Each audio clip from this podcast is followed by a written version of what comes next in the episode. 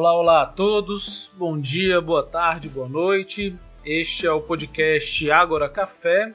Eu sou o Lucas Barreto Dias, professor de filosofia do Instituto Federal de Educação, Ciência e Tecnologia do Ceará, o IFCE. E hoje eu recebo aqui para tomar um café comigo um grande amigo, pesquisador, professor, Geraldo Adriano Emery Pereira. Olá, Geraldo, tudo bem? Ô, Lucas, tudo bem? Obrigado pelo convite, os seus ouvintes aí também. Bom dia, boa tarde, boa noite. E é um prazer te reencontrar, ainda que seja assim à distância, né? Mas conversar com você sempre é um prazer e eu acho que agora também vai ser um prazer também bem único, se não singular. Obrigado pelo convite. Não, Geraldo, eu que agradeço pela sua disponibilidade. Eu sei que você, assim como eu, também professor, com carga aí muito alta né, pra, de aulas para ministrar, enfim. A gente tem que encontrar às vezes uns tempozinhos livres. Te agradeço pela, pela disponibilidade. Eu vou fazer aqui uma breve apresentação para os nossos ouvintes, Geraldo, né? De, de quem, quem é você. Então, o Geraldo é um grande amigo, pesquisador é, que está sempre junto aí no, nos eventos acadêmicos.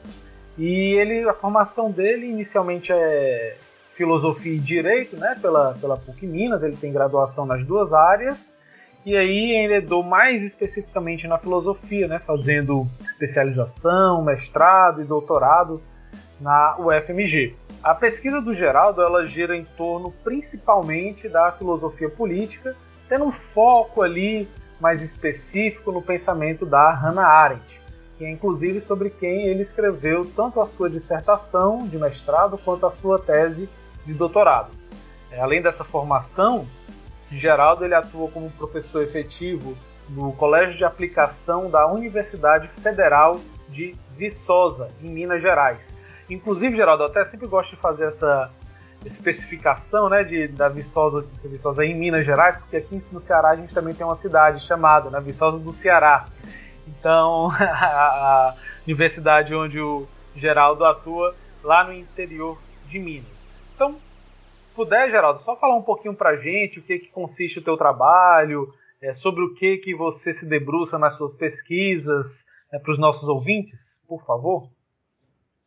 Ok, Lucas. É, na a minha área de pesquisa, você bem já destacou, né, é bem focada na filosofia política, com foco na obra da Hannah Arendt. Né? Inicialmente, eu iniciei as minhas leituras dos textos de Arendt e as minhas pesquisas na obra dela, investigando o tema do juízo e do espaço público. Esses eram as minhas, essas eram as minhas preocupações e objeto da minha atenção iniciais nas leituras da obra de Arendt. Depois, por um longo, um certo período, mesclando com a minha atuação profissional como professor, né, seja em áreas de graduação e mesmo no ensino médio, como atualmente eu trabalho no Colégio de Aplicação da Universidade Federal de Viçosa, é, em alguns momentos eu passei a olhar também os textos da Arendt pensando problemas relativos à educação. Né? Mas, é, posteriormente, eu retomei a minha leitura e meu olhar e o recorte, né? o, a, o olhar em perspectiva sobre a obra de Arendt de novo, pelas preocupações que são centrais nos textos dela, que é a filosofia política propriamente dita. Né? E aí a minha preocupação, é, as minhas preocupações, inclusive agora, seja lendo, escrevendo e mesmo orientando iniciação científica, tem sido sobre o tema da verdade, né? na obra de Hannah Arendt, pensando como as reflexões dela sobre a questão da verdade, como elas fazem o enfrentamento né, desse lugar da verdade e da, da, relação da verdade com a política, né? Uma relação tensa, mas que nessas tensões abrem perspectivas e olhares, né? principalmente sobre as questões contemporâneas, no sentido que são é um tema é, posto por Arendt lá nos anos 60 do século passado, mas que reverberam muita contemporaneidade em função das condições, das tensões e das situações políticas que nós enfrentamos hoje. Mais ou menos é isso meu trabalho. Não é centrado hoje, né, no Colégio de Aplicação da Universidade Federal de Viçosa, onde eu leciono e também em algumas situações oriento também iniciação científica é, nesse contexto, focado na filosofia política de Hannah Arendt, mais especificamente na relação verdade e política. É isso aí,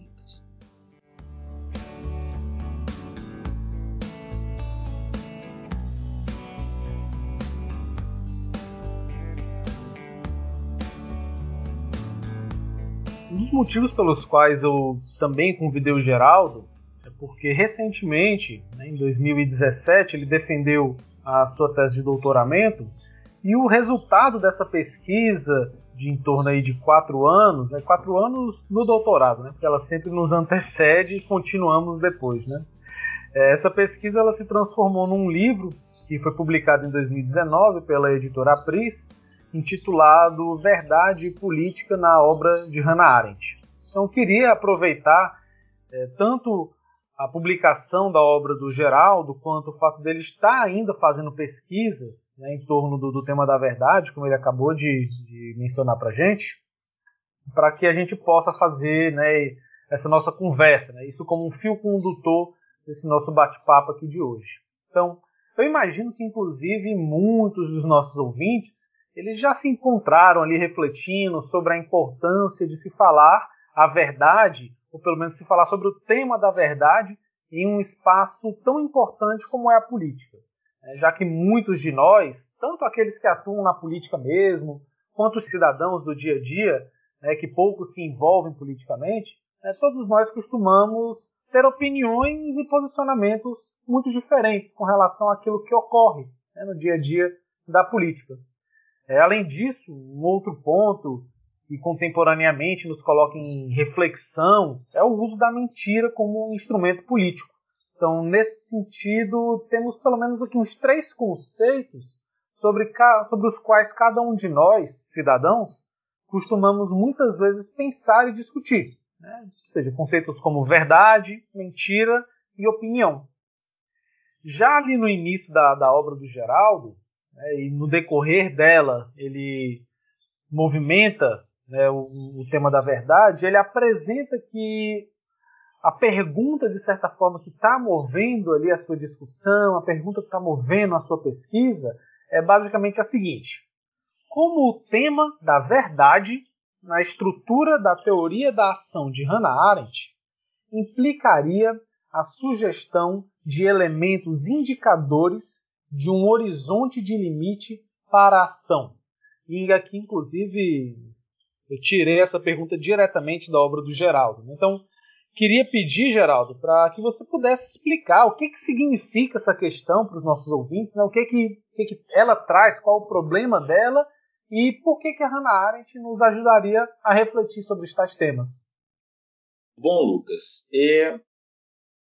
esse tema do limite, eu acho que para bem colocar isso, essa pergunta, eu preciso para que as pessoas, os nossos ouvintes, né, então entendam o lugar dessa pergunta e do porquê que essa pergunta é feita, né, e talvez qual seria a importância dela para não só pensarmos Hannah Arendt, mas também, para além do texto de Arendt, pensarmos a nossa condição, da, a nossa experiência política, né, a experiência política na qual nós estamos inseridos, né, implica olhar dois posicionamentos de Arendt acerca do problema da verdade.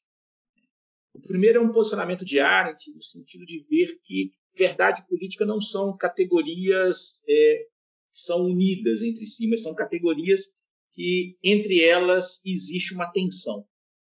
Então, a primeira coisa é destacar que, numa certa medida, a verdade não constitui de maneira é, imediata uma categoria política por excelência. Então, esse é um ponto. Isso é um ponto importante. Tanto é que no texto da arte ela vai dizer, ó, muitos vão consagrar várias habilidades ou várias virtudes, mas nenhum dos grandes pensadores da política vai colocar imediatamente a verdade ou a veracidade como uma categoria política por excelência. Ainda que não vá negá-la, mas não a coloca como uma categoria política por excelência. Então, a primeira incursão que me faz, de algum modo, adentrar nesse tema do limite para o problema da ação passa por um olhar de Arendt da relação da verdade com a política. E nesse olhar de Arendt da relação da verdade com a política, o primeiro olhar, ou seja, a primeira direção para onde ela encaminha as suas reflexões e a construção do seu argumento é para as origens da própria filosofia política que ela, de maneira geral, situa na obra de Platão. Então, ou seja, o primeiro movimento é identificar nessa tradição da filosofia política ali, inicialmente com Platão, é uma relação da verdade com a política marcada pelo excesso, marcada por uma desmedida. Desmedida em que sentido? Uma desmedida da verdade quando? Qual tipo de verdade? É a verdade filosófica, a verdade pra, para os nossos ouvintes entenderem, para quem tem alguma leitura de filosofia, muito pautada na ideia, na noção platônica da ideia, de um parâmetro, de algo que é imutável, de algo que não se altera, de algo que é dotado da condição da eternidade, ou seja, da imuta, portanto, da imutabilidade. Então, é esse tipo de verdade metafísica que o filósofo, aqui pensado na, na imagem de Platão, busca. Então, a grande pergunta de Arendt é transpor essa verdade filosófica, né, metafísica, como um, como um critério para gerir ou para organizar a vida pública na cidade, isso implica para Arendt ver nessa transposição dessa verdade metafísica para o campo da política como uma transposição que cria riscos, senão esvazia a política dela mesma. Justamente porque essa verdade, visualizada por Platão, ela diz o que é. Na medida em que a verdade ela se mostra como auto-evidente, ou seja, algo que é auto-evidente dispensa o debate, dispensa a disputa, dispensa a contraposição de opiniões. Ou seja, esse tipo de verdade elimina da política aquilo que tipicamente a qualifica como política e não como outra coisa. Qual seja, a instauração do debate, a disputa das diferenças, a instauração da pluralidade e a disputa pela perspectiva, pelo olhar em perspectiva da diversidade das opiniões. Ou seja, essa verdade filosófica silencia a política, ou seja, a esvazia dela mesma.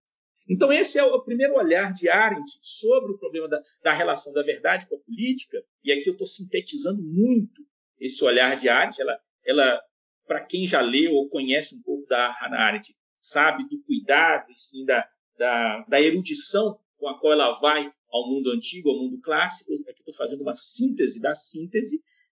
No primeiro momento, o primeiro momento seria dizer, olha, é incompatível pensarmos uma relação de verdade política lendo esse olhar de arte. Ora, o que Platão movimenta ali, segundo Arendt, é mais ou menos uma tentativa de colocar um limite nas instabilidades do mundo público. E o olhar de Arendt é justamente um, um limite que passa, literalmente, por uma experiência bastante frustrante, se não arriscada para o filósofo na cidade, que é, é tem como exemplo, como modelo desse temor do filósofo na cidade, a experiência de Sócrates, a experiência que culmina com a morte, condena, condenação e morte de Sócrates. Então, ou seja, Platão pensa na leitura de Arendt essa verdade era é uma espécie de limite na experiência política, só que é um limite excessivo. A verdade se coloca ali como excessiva para a política. Então, a primeira conclusão que poderíamos ter é que isso aí eliminaria qualquer hipótese de uma relação é, razoável entre verdade e política. Entretanto, feito esse acerto de contas, ou esse recuo, essa ida ao mundo clássico, não dá para perder de vista aquilo que, parece, que é central no pensamento de Arendt e que parece mover, se não todo, mas enfim, grande parte da sua preocupação, que é o evento totalitário. Então, é justamente quando Arendt olha para o evento totalitário, é que, ao olhar para o evento totalitário, isso mobiliza uma mudança de postura, não uma mudança de postura, mas a abertura de uma outra possibilidade de fazermos uma análise ou olhar uma outra possibilidade para olharmos a relação verdade política sobre um prisma diferente. E aí, consequentemente, abrirmos também para uma perspectiva sobre uma outra face da verdade. Então, qual, o que, que o totalitarismo mobiliza em Arendt? A máxima totalitária, e que várias vezes eu recorro a ela para fazer esse olhar sobre o problema da verdade, é de que tudo é possível. Ou seja, se eu digo que tudo é possível, o que está por trás dessa máxima é a eliminação de todos os limites. E aí me parece que é fundamental, porque a Arendt, lendo essa máxima do evento totalitário, um elemento que vem à tona é como a mentira, vista por Arendt como mentira organizada, instrumentalizada no evento, na, experiência totalitária, ela parece possibilitar, esse tudo é possível, numa espécie de redesenho ou rearranjo constante da realidade. E aí, é, Arendt cita, né, Arendt lembra, Arendt é uma, ela, lê, ela leu é, 1984 de George Orwell, ou seja, é como se ali fosse a novela e o texto de Arendt o conceito, ou seja, é justamente a, a perda né, desse lugar estável que é a realidade ou a perda, ou senão a indistinção entre verdade e mentira, ou a indistinção entre realidade e ficção, que estão no cerne dessa minha pergunta acerca do limite. Um limite a quê? Um limite a essa máxima totalitária de que tudo é possível. Tudo é possível expresso no uso organizado da mentira, pensando na possibilidade de reorganizar a realidade, reorganizar a narrativa dos fatos, ou uma indiscriminada desconfiança dos fatos, a ponto de, com isso, instrumentalizar o arranjo e o rearranjo da realidade. Então, que tipo de verdade que interessa a Arendt? Quando eu olho para o evento totalitário, a Arendt vê literalmente essa mentira organizada. Então, literalmente, o tipo de verdade que interessa a Arendt não é a verdade que diz sobre o ser das coisas, não é a verdade imutável da metafísica e da ontologia clássica. O tipo de verdade que interessa a Arendt no campo da política é aquela verdade que se contrapõe à mentira. É aquela verdade que resiste a essa mentira organizada. E, portanto, a verdade que resiste a essa mentira organizada ou que se contrapõe ao evento da mentira é a verdade dos fatos. Então, o evento totalitário ele abre um outro espaço, um outro caminho para se analisar, ou para se enfrentar né? essa relação verdade política, abrindo caminho para uma outra face da verdade, e nesse caso é a verdade dos fatos. Lucas, não sei se toco na questão, mas enfim, eu acho que era dentro disso. Ou seja, o problema do limite está justamente naquilo que o totalitarismo gera de receio e de temor político na perspectiva de Arendt, ou seja, de que tudo seja possível.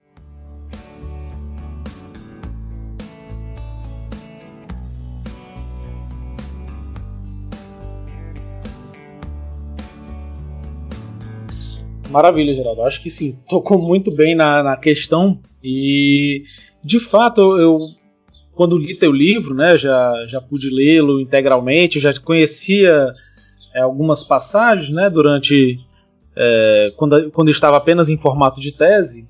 E de fato o que realmente me, me chamou a atenção é como você demarca bem é, esses dois, é, essas duas extrapolações de limite, vamos dizer assim, né? Ou seja, é, a verdade metafísica, como você mencionou nessa imagem de Platão, é, ela parece impossibilitar o debate, tanto quanto a mentira total. Né? No evento totalitário, também parece impossibilitar, no final das contas, o debate.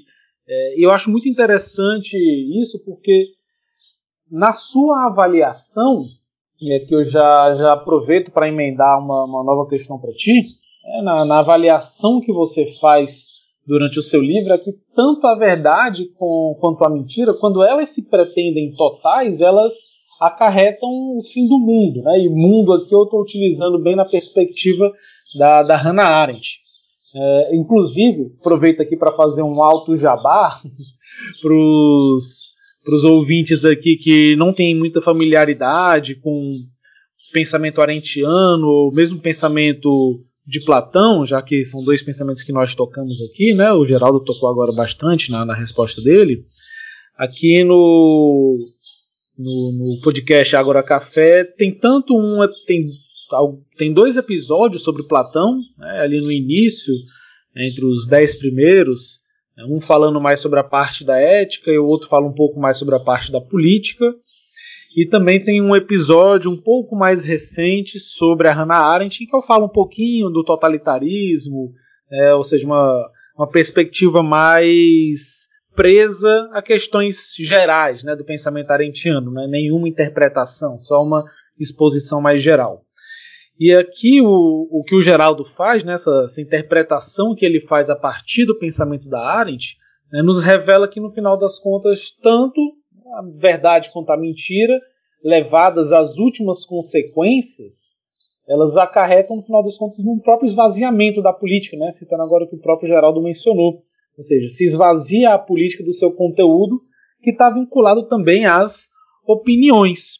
E, como ele também já indicou agora na, na sua resposta, né, o Geraldo falou sobre que a saída para isso, de certa forma, está é, tá numa reavaliação do que, que é a verdade. Né? Ou seja, é, talvez não mais utilizar apenas o conteúdo de, de origem, de certa forma, platônica, de uma verdade abstrata e metafísica, e falar mais das verdades factuais, né? ou seja, as verdades que ocorrem no mundo.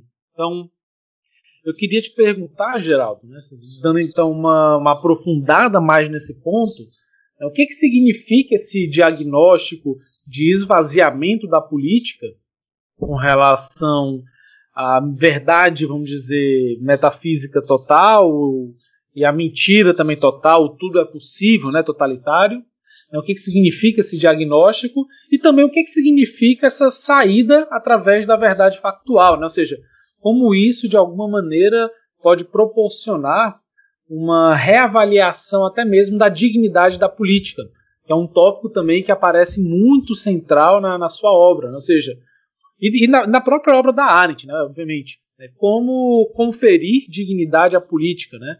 a partir de onde isso é possível. Né? Quais, no final das contas, a gente pode dizer que são os resultados que a sua pesquisa pode trazer para a gente com relação a isso? Então, Lucas, veja no que você mencionou, né? Acho que está usando uma expressão bastante interessante, mentira total e verdade total. Né? Eu acho que são expressões é, interessantes para a gente ver o alcance desses conceitos e como eles, de algum modo, tocam no problema de arte, que é justamente pensar a política. Então, a primeira coisa importante é que a preocupação de Arendt, eu, ela não tem uma preocupação epistemológica, não tem uma preocupação ontológica, a preocupação dela é política. E aí ela vai a esses campos, todos, mas com o olhar para a política, para a experiência política. Né? Entender o que, que nós fazemos, né? É, o que, que, que, que, nos, que, que nós fazemos na política, o que, como nós atuamos na política. E aí me parece que o ponto de partida para a gente pensar esse lugar da verdade, e aí, consequentemente, também o problema da mentira, né, é algo que a gente repete em manuscritos, mas que também está, muito, está explícito né, no texto Verdade Política, que foi publicado, que está publicado, né, nós temos aqui uma edição brasileira, de, na obra Entre o Passado e o Futuro. Ela diz literalmente o que ela entende por verdade e qual é a relação da verdade com a política. Eu vou, vou, te pedir, vou te pedir licença, então, para fazer a leitura breve dessa citação, porque ela é direta. Ela, aqui ela não faz rodeios, ela diz literalmente: Eu entendo por verdade isso, e a relação com a política é essa. E aí, me permita fazer é, essa citação, é, citando literalmente Hannah Arendt. Ela diz assim: olha, Todavia, o que eu queria mostrar aqui é que toda essa esfera, e essa esfera aqui é a esfera da política, não obstante a sua grandeza, ela é limitada. Ela não abarca a totalidade da existência do homem e do mundo. Ela é limitada por aquelas coisas que os homens não podem modificar à sua vontade. E é somente respeitando seus próprios limites que esse âmbito, onde temos a liberdade de agir e de modificar, pode permanecer intacto, preservando sua integridade e mantendo suas promessas. Conceitualmente, podemos chamar de verdade aquilo que não podemos modificar. E aqui que interessa para Arendt, pensando na verdade factual. Metaforicamente, a verdade é o solo sobre o qual nos colocamos de pé e o céu que se estende acima de nós. Ora, fazendo essa citação, que eu quero chamar a atenção é que o espaço da política ele é literalmente o espaço da, do novo. Mas, ao mesmo tempo, é um novo que pressupõe determinada conservação. E aí, quando você mobiliza o problema do mundo, de não perder o mundo, é justamente alguma estabilidade sobre o mundo que é requerida para que, inclusive, esse próprio mundo possa ser alterado e modificado. A pergunta, então, que interessa a arte é o que, que nós precisamos reter enquanto estabilidade sobre o mundo? E aí me parece que a novela 1984 de George Orwell, saindo do texto de Arendt, mas ainda se comunicando diretamente com o texto de Arendt, é justamente essa incerteza sobre os fatos do mundo. Ou essa modificabilidade ilimitada sobre os fatos do mundo que torna a nossa ação sobre o mundo completamente despolitizada. Então, mundo nesse sentido, aí é bom para os ouvintes ficarem claro, mundo aqui não se confunde com a natureza. Não é aquilo que está dado nas florestas, nos mares. Mundo aqui é aquilo que nós constituímos entre nós, é institucionalizado, é criado, é artificial. É isso que nós construímos entre nós. E a nossa pergunta é: qual é a nossa confiabilidade na narrativa sobre os fatos? As opiniões, que são a alma, senão aquilo que move a experiência política, as opiniões são sobre fatos. Então, eu preciso ter algo estável acerca do qual eu vou emitir opiniões. As opiniões podem ser diversas. Eu posso olhar os fatos sob diversas perspectivas diferentes, mas é preciso que exista algo a partir do qual eu vá emitir ou vá me posicionar na diversidade das perspectivas. Esse algo, essa memória sobre o mundo, é que interessa efetivamente a área. Então, a área está muito menos dizendo, falando sobre uma saída e muito mais narrando sobre os riscos para a política quando se perde essa, essa certa estabilidade do mundo. E essa estabilidade, vejo, não é a estabilidade metafísica. É uma estabilidade da aparência, daquilo que nos parece, nos aparece. Grande, a grande questão aqui de arte é justamente essa vizinhança entre opinião e verdade de fato. Porque qual é a garantia, ou quais são as garantias das verdades de fato, senão os testemunhos, os monumentos, os documentos? Quando eu digo na, no, na perspectiva da verdade científica, da verdade racional, fazendo análises lógicas ou matemáticas, esteja eu alegre, feliz ou triste, adepto ou não ao governo que está posto, dois e dois sempre serão quatro. Mas a depender do lugar que eu estou e do poder, da capacidade de gerir a narrativa dos fatos, vejam, um fato acontecido para que ele permaneça na memória de outras gerações, ele precisa de documentos que o relatem, de testemunhas que o atestem, de elementos que garantam que aquilo efetivamente aconteceu. Por isso que a mentira, na perspectiva de arte, é aquela que se contrapõe à verdade dos fatos. Porque a mentira pode explorar a contingência dos fatos os fatos acontecido, acontecidos no nosso imaginário poderiam ter acontecido de qualquer outra maneira. Mas na nossa experiência racional, dois e dois, possamos ter essa ou aquela imaginação, sempre deverão, sempre deverá ser. Então, o que Arendt mobiliza, e veja, é, é, uma, é uma situação de tensão, não uma situação de resolução da relação da verdade com a política, nem da verdade com o mas é uma relação de tensão. E aí, por isso que pensar a verdade dos fatos, e aí estou falando como você usou a expressão de saída, né, ou de solução, é pensar a verdade dos fatos numa perspectiva de resistência. Como compromisso com a estabilidade do mundo. E pensar a manutenção do mundo como condição da ação política. Então, é como se fosse uma responsabilidade para com o mundo. Mas mundo aqui não no sentido, no sentido amplo, mundo no sentido político, ou seja, daquilo que nós instituímos, daquilo que nós construímos. E aí, nesse sentido, as memórias são fundamentais. Pense na, nas experiências dos campos de concentração, pense nas experiências brasileiras com a escravidão, com o processo de escravização. O que é das posições políticas que se assumem sobre esses temas sem a memória resgatada sobre essas experiências. Apagar a, a memória dos fatos traz grandes prejuízos para a experiência. Então é isso nesse sentido que Arendt, de algum modo, mobiliza o tema da verdade dos fatos. Em George Orwell, eu posso apagar o lastro dos fatos.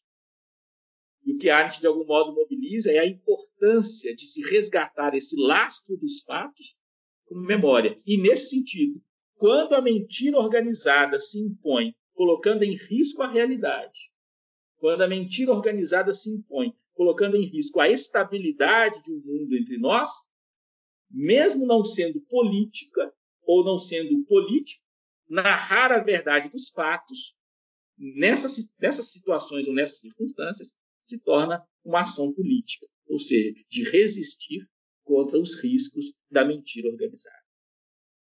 Fica claro, Lucas? Fica exposto a questão?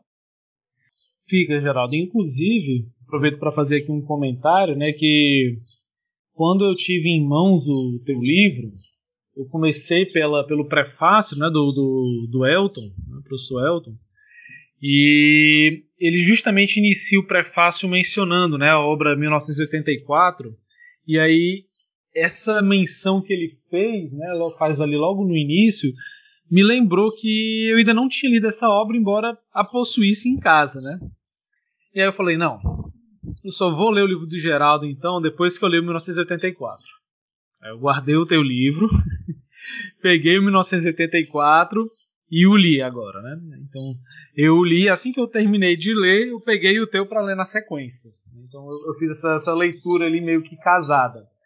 E de fato, muito me, me, impactou, embora obviamente já conhecesse muitas coisas da obra, afinal é um, é um dos grandes clássicos do século XX, então a gente já sabe de muita coisa que vai acontecer. Infelizmente não fui pego de surpresa em, em pontos chaves né, da, da novela dele, mas as descrições, de fato, elas lembravam muito né, algumas questões que a Arendt coloca. Óbvio que é, não se trata também de um texto histórico do Orwell, né? Se trata de, de uma novela em que ele está fazendo ali também uma interpretação, né? E aí o, uma coisa que, que me chamou a atenção foi agora quando você mencionou a questão do 2 mais 2 é igual a 4, né?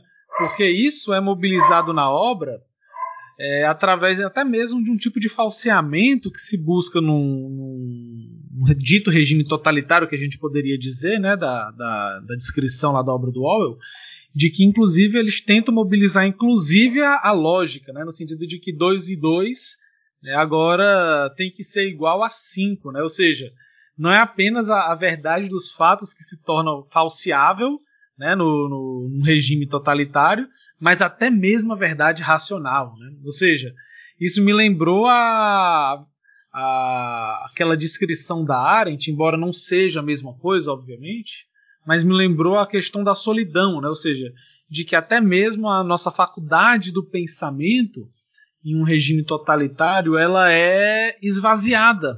Né?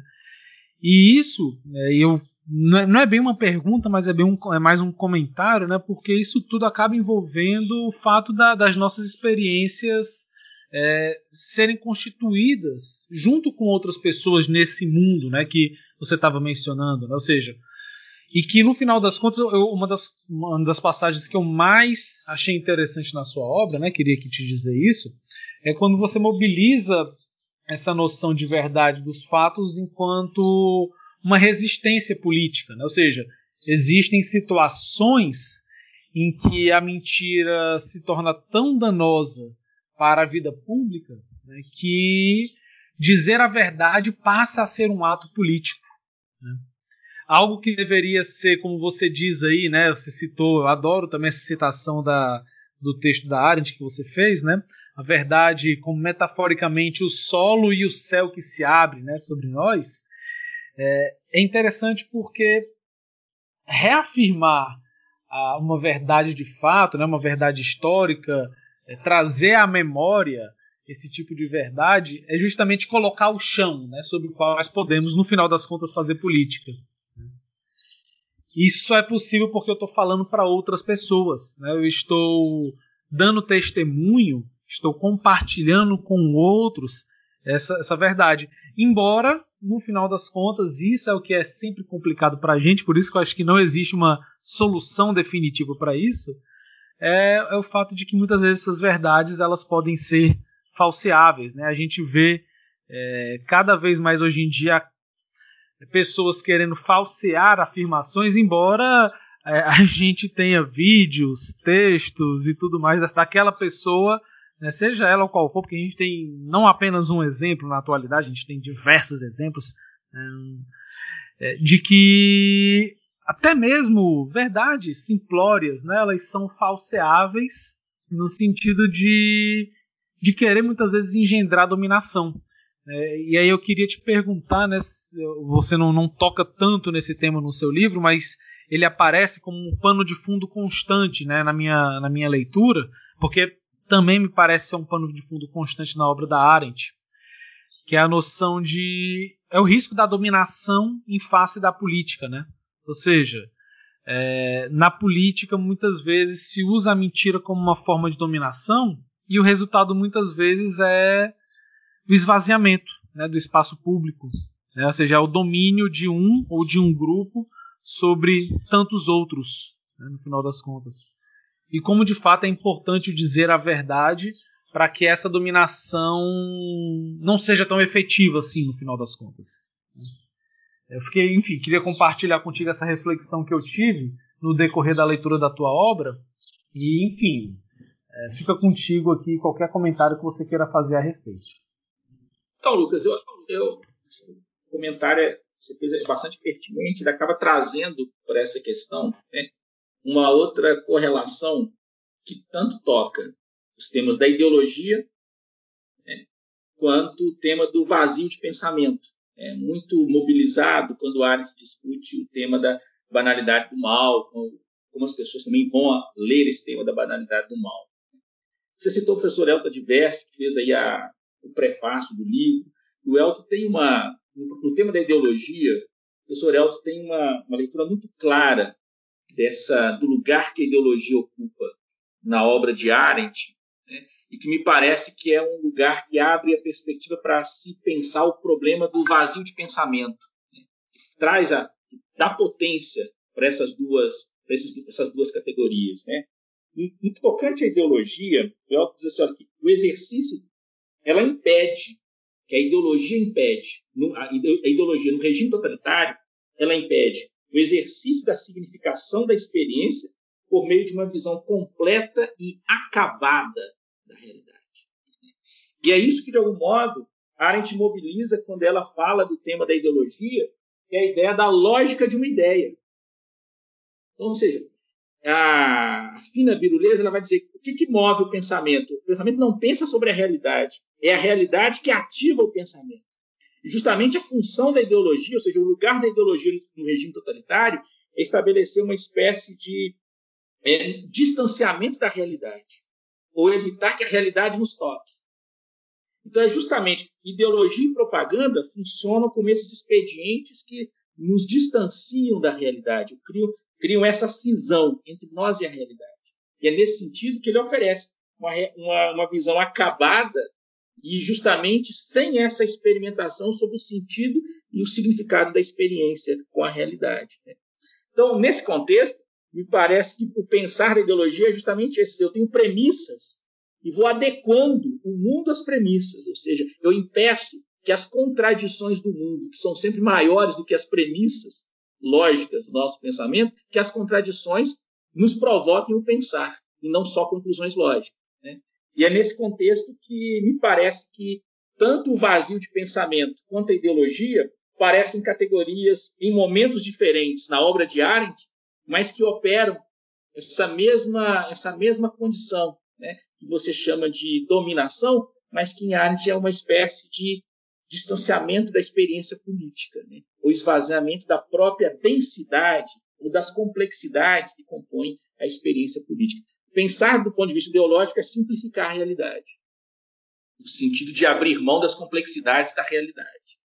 E justamente são essas complexidades que nos mobilizam para pensar. Então, é como se fossem duas categorias muito conectadas, ainda que em momentos históricos da obra de Arendt localizadas diferentemente, mas que se conectam dentro dessa experiência da política com a realidade e da força da realidade para a experiência política. Né? E aí você chama atenção muito bem dessas complexidades contemporâneas que nós enfrentamos, né, sobre essas disputas da narrativa da realidade.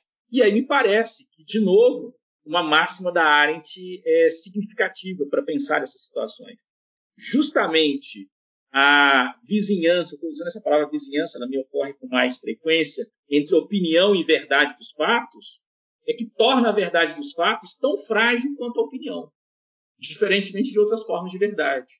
E uma das formas né, de se mentir, ou uma das maneiras de se mentir nesse contexto que você bem trouxe à tona, é fazer com que uma verdade de fato seja vista ou tida como uma mera opinião. É uma forma de desqualificar essa narrativa da verdade dos fatos. Né? E aí me parece que, não tão literalmente como está posto aqui, mas uma máxima do Thomas Mann que eu até cito nesse livro, que sempre me reverberou muito forte em mim para pensar, é que ele comenta, ele num texto chamado Discursos contra Hitler, é, Thomas Mann vai dizer, olha, que uma das maneiras é, mais vis de se mentir é dizendo a verdade.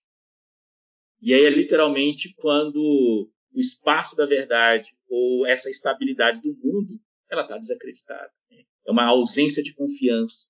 Nós não temos em quem ou que confiar. Né? E aí justamente isso, essa ausência dessa confiança nos dissocia enquanto comunidade política, já que quem age para a arte não age só, mas age em concerto. E, nesse sentido, essa ausência da comunicabilidade na experiência política, certamente, voltando ao ponto inicial, esvazia a política dela mesma.